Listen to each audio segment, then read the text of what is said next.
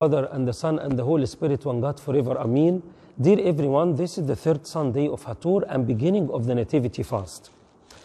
In the Gospel today, Christ said, If anyone comes to me and does not hate his father and mother, wife and children, brothers and sisters, yes, and his own life also, he cannot be my disciple. This is a very strong commandment and could be offending if people don't understand it well. People think that Christ wants to take us away from our family or our friends. That's even against nature, against our instincts. But we, this is not the right explanation of the verse. When we read the same verse in St. Matthew's Gospel, it says, He who loves father or mother more than me is not worthy of me. And he who loves son or daughter more than me is not worthy of me. Here is a point to love everyone very much, but in Christ. And if my love to them or to anyone is dragging me away from Christ, is sacrificing my eternal life, then I will prefer Christ. And the good example of this is Saint Demiana. When she heard of her father denied faith and worshipped pagans, she sent him a letter and said, It would have been better to know of your death rather than you denying faith. And this corrected his father, her father, and he confessed Christ again and he was martyred. We need to ask ourselves two questions Do I love myself more than Christ? And here is a story of Samson.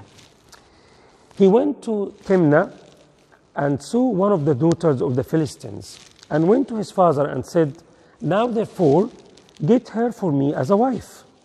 Then his father and mother said to him, Is there no woman among the daughters of your brethren or among all my people that you must go and get wife from the uncircumcised Philistines? I want you to watch what was Samson's answer.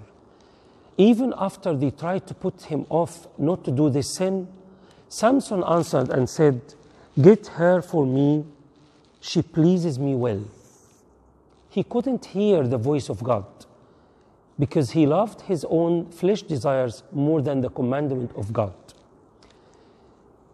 May the Lord give us in the fast to love him more and be untied of the bonds of the flesh. The second question is Do you love people more than God? At the time of Christ, many rulers believed in him, but they couldn't confess their faith. And the Bible said they loved the praise of men more than the praise of God. Here is a question If my daughter or my son are walking in darkness, should I keep silent? Should I say, well, I don't want to hurt my fee- the feeling of my daughter or my son? Or should I guide them to the Word of God for the sake of their eternal life? St. Paul said,